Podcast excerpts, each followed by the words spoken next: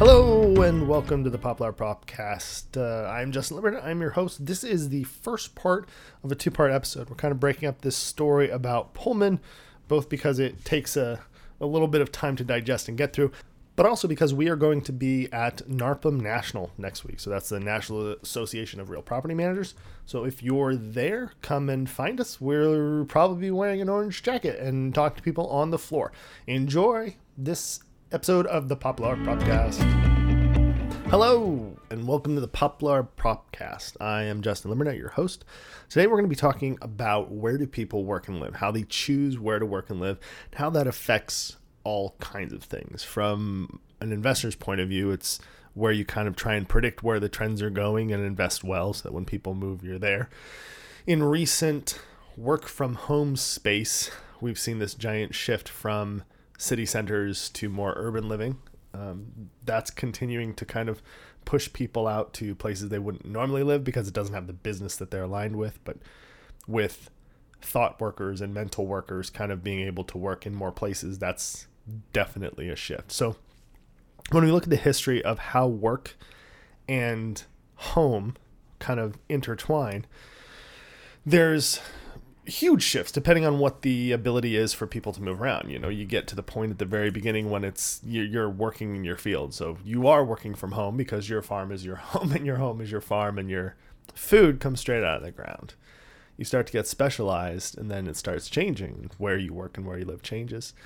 Um, these are all things that I'm sure that just from a very loose philosophical space you've thought of and you've you've had ideas about why you want to live in a particular place, whether or not that commute is worth it for you, and then what the cost of living is related to your salary in that area. These are pretty common analyses when you're looking to buy a home, when you're looking to move, when you're moving for work, when you're moving for school. They all kind of stack up and sit there and kind of influence the individual. Now, as investors or as homeowners, that can have a profound effect on the value of your assets. What things are nearby. We've talked to people who are near um, the chip fabs that are going on in Ohio. We've talked to people that are near, uh, well, Nevada with the big shift in California, people coming here to work. We've seen it in um, Idaho and many other places, uh, places in Texas, all over the U.S. It's happening right now. There's this shift. There's this split. In the news, just in the last couple of days, um, Meta, which used to be Facebook, Facebook is now called Meta because Zuckerberg's making a play for VR. Uh, he sunk billions of dollars into VR headsets. And Meta,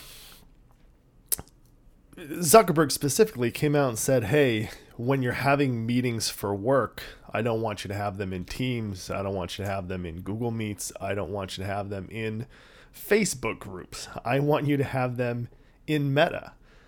Quote from Yahoo Finance well, point of order. Problem was, a lot of them didn't have the equipment they needed to do it, or if they did have the equipment, they hadn't set them up. Here's a here's a quote from Yahoo Finance. Uh, Zuckerberg told employees this year to have their meetings on Meta's Horizon Workrooms app, where people can come together as avatars in virtual workspaces. A person familiar with the matter told the New York Times. The source, who remained anonymous, told them that many Meta employees didn't have VR headsets this year or hadn't gotten around to setting them up. Those staff then had to rush to purchase headsets and register them before their managers realized, the source told the Times the, kicker to all of this is that Meta increased the price of its Quest 2 by $100 in August from 299 to 399. Quest 2 was first known as the Oculus Quest 2 when it launched. Meta changed its name to Meta Quest 2 because Meta. It's branding everything Meta. The surprising part here is one that managers didn't even know they'd had them set up or didn't have them because they hadn't they the managers hadn't been organizing stuff in Horizon's workroom app whatever the meta piece is. So the the managers weren't doing it either. And then the other side of it that's funny is that they didn't give them the headset. They said you have to do it in um, Horizon Workrooms on your Quest, but you don't have a Quest and you have to buy one, and we just raised the price. Keep that in mind because that's going to play right into um, right into what we're talking about with some of these bigger things that have happened in the past. But I, I do want to say one thing on Meta slash Facebook side is that using the company's product is a good idea. it helps people selling and making the product to be aware of what it, can do, what it can't do, its capabilities, kind of, and shortcomings. But mandating involvement in a product or some criteria of your life while at that company can get very problematic. You have this space where all of a sudden, as a condition of employment, you have to make an expenditure, right? And so a lot of times that's not a big deal. You have to buy gas to get to work. You have to have internet if you're working at home. There's normal stuff. You have you have to wear the right clothes at work, and you have to have the right work shoes. If you're a server or cook, you need non-stick or non-slip shoes.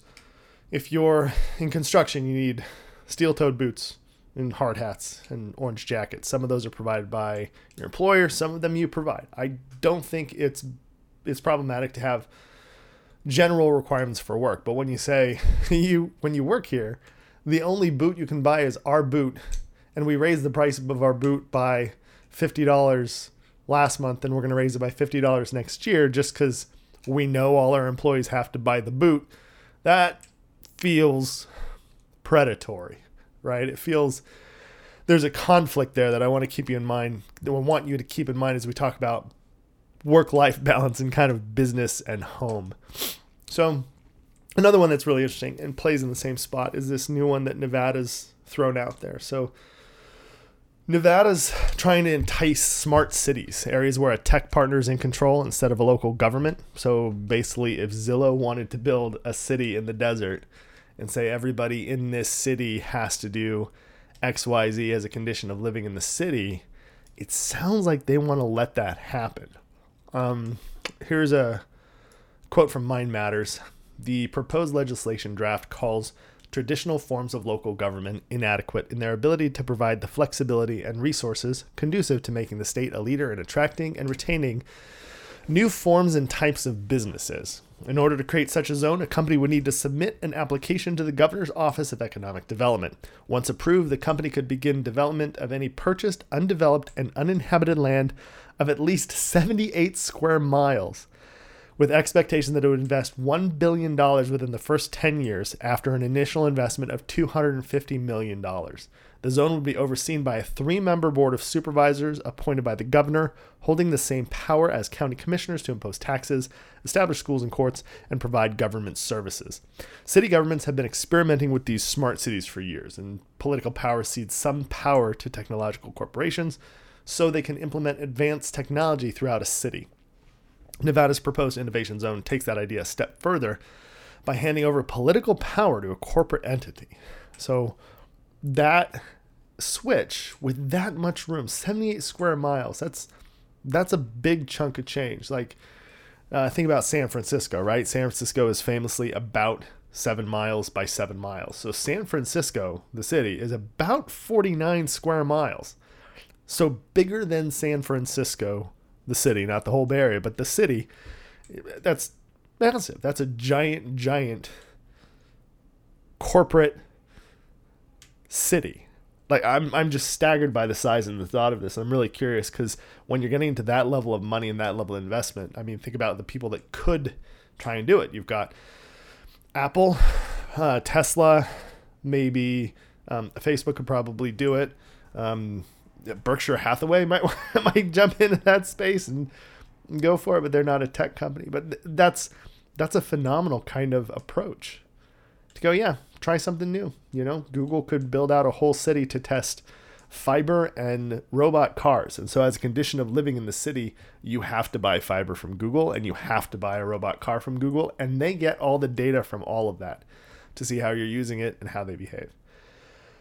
That's possible. That's what they're talking about so this has happened in the past too. Um, probably the one most people have heard of is Epcot Center.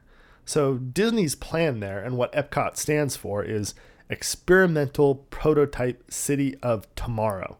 The idea was to build the perfect city. Um, this is a quote from an article in Morning Brew talking about why he wanted to do this.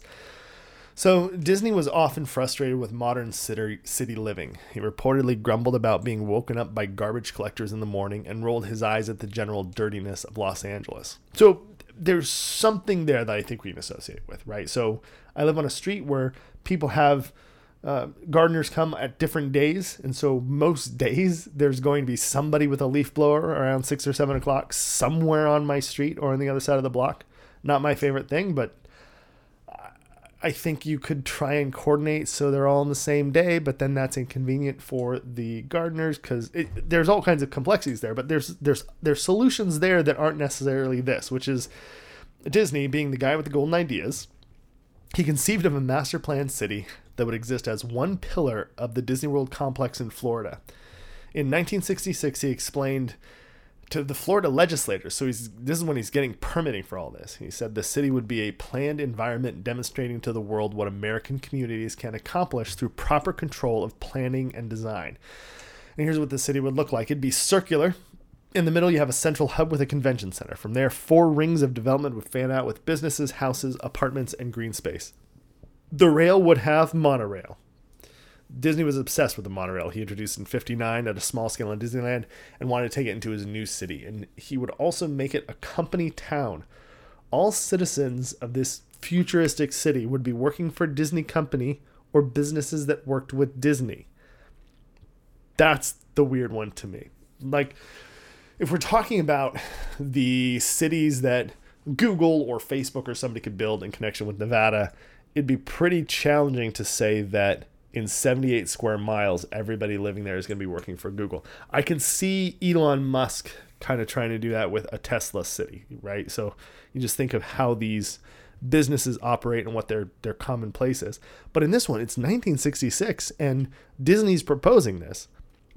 This is surprising realizing that he's not that far away from some of the stuff we'll talk about later uh, with company towns so he'd be aware of it and it didn't seem to bother him what the outcomes were for those so that's that's very peculiar in his he may not have known i mean to be fair i, I don't know what he did and didn't know about but he seems close enough to those things to have known something about them. Regardless of what he knew or didn't know, it eventually became a park that showed off possible tech and not a fully realized company town. So in those conversations, we kind of they kind of figured out, hey, let's not do that. Let's instead do this where you, you show off your stuff and it's really cool, but don't don't make it a full on town. The other place we see things like this is in this this one makes a little bit more sense because of the transition and this is in college dormitory structure. So when a college is building out a dorm they're thinking about the resident safety they're thinking about where the ra is going to be they're thinking about how food is in there.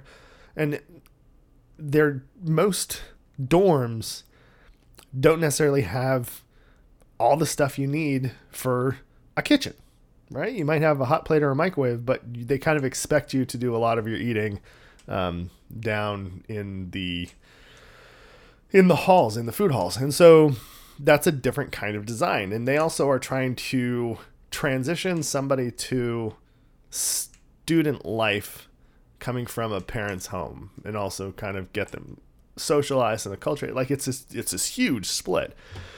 So it was surprising um, when a donor for UCSB, so it was kind of surprising when a donor for University of California, Santa Barbara, and a super smart guy in financing, right? Charlie Munger. So he's part of Berkshire Hathaway. It's it's he's the right hand to Warren Buffett, and he's a very smart man financially. And he donated money to UCSB for a new dorm, but the condition was they had to use his design and by all accounts, it was awful. I mean, it was such a bad design that a consulting architect on the board resigned. The Mercury News quoted him as saying, um, the basic concept of Munger Hall as a place for students to live is unsupportable from my perspective as an architect, a parent, and a human being. That's California architect Dennis McFadden. And it is a wonderful quote because he is it's an architect saying this is not a good design but also it offends me as a parent and a person. Um, and, and one of the reasons why is that this is in Santa Barbara. It's one of the most beautiful beaches in the world. And the rooms have no windows. They they instead have artificial windows. And Munger compared them directly to Disney cruise ships' artificial portholes where starfish come in and wink at your children. Um, the Santa Barbara Independent has taken to calling the project Dormzilla. The crazy thing, he's done this before. Charlie's dorms were awful for students in lockdown during the first spasms of COVID. Being locked in a windowless room sounds a lot like another publicly funded institution, but that's prison. And that's a punitive measure and not supposed to feed a student's soul, get them joy in learning, and give them a comfortable environment. So that those examples kind of brings us so so what? So what about all these examples of institutional attempts at collective living and housing? Why do we care? We talk about them today because, in the same way that Charlie Munger proposes these things and Nevada proposes these things, and these things happen super recently with Disney and Epcot City, um, we look to solutions to housing. We've talked about NIMBYism. We've talked about the slow path of government response. We've talked about how land use is tied up and kind of restricted in lots of ways. We've talked about how additional dwelling units might help. Like there's all these different ways that we can look at. So as we look at those solutions, the next story I want you to keep in mind. So we're talking about all those things and we look at them and then look back to the late 1800s, to the fully unfettered company towns of the past for clues on how to proceed and what to watch out for for danger. We can think about it and decide if it's a place we want our investments to be and if we want to give that kind of power to a company. Uh, there's other models that have come out of it co ops, condominiums, I'd even lump HOAs into this in a certain way. Um, that's a ceding of government responsibility to a smaller collective that's just made up of who happens to own the properties. Uh, apartment buildings have this same thing with the recent Surfside collapse. So we should evaluate the risk in collective events. Invest, we should evaluate the risk in collective investments and collective living situations, and make choices based on what we know from our past and what problems we're trying to solve. So let's get into it. Come on, Poplar, let's do this. Let's get into company towns. Company towns were there to solve a problem. The very beginning, there was a distance to the site, and there was nowhere for workers. There, there were people who uh, lived in tents near sites, and these sites are um, all kinds of different things in businesses, right? So it's railroads, lumber, all kinds of stuff. So this particular story that we're going to dive into in a minute is going to be about a single company town that caused a nationwide strike, economic disruption, loss of life, and riots over trains and train cars. Um, we're going to talk about how that company was trying to solve a problem and used it towards control. Uh, and there's a thing in this called paternalism, and the idea here is that the company knows better than its workers what's good for its workers. And it believes it's creating a utopia. It believes it's its responsibility to its workers to push them to spend their money and behave in ways that it thinks is best. That desire to create a utopia creates perverse incentives. And those, when they're smashed against capitalism, the high idealistic push of the founders bumps into cash, and cash often wins. So that's what we're going to talk about. Uh, the beginning, right? So it's late 1800s, post Civil War. So all of a sudden, you don't have slaves that you can use for a lot of this labor that you could before. So railroads, lumber, coal mines, turpentine camps. Like I didn't realize this, but turpentine comes from trees, um, and they are awful. They, in this period of time, they are awful places to work. So they need workers. And instead of being able to just buy people and make them do it, which is good that you can't do that anymore, um, they had to set a wage on these things that people would do the job and they could still sell the product for profit, right? So you need that balance to happen.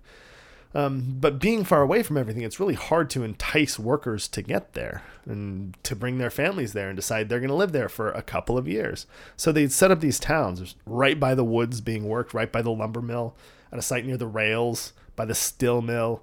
Steel mill. I don't know why I said still like that. Steel, steel, steel, steel, steel mill. That was weird. Okay. So they set it up and they make it right there because a lot of these people don't have enough money for cars. They don't have the transportation to get there. Even when they're working on train tracks and train tunnels, they could take the train, but it wasn't like they were just taking the train as a commute. They were putting all their stuff on a flat car and riding it to the job site.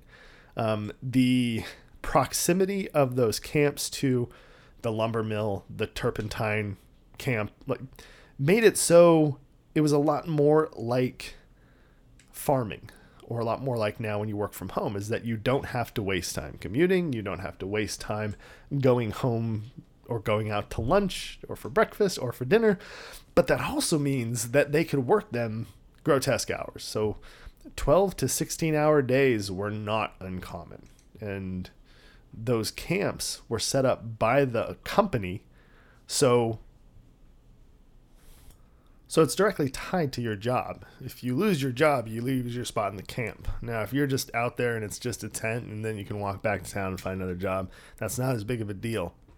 but you also have no infrastructure, right? So there's no municipal services. There's if there is a market, it's probably run by the company as well. If there is food, that kitchen is part of your wages like the the money in the overhead eats into what your actual wages are and you have no real choice. But in these camps it's not as big of a deal because think about a railroad right? You're going to be on that camp working on that mile stretch of railroad for a couple months and then you move to another camp. So if, if you're going to switch you can switch. It's not great working conditions and it's not totally humane but it's not totally unreasonable.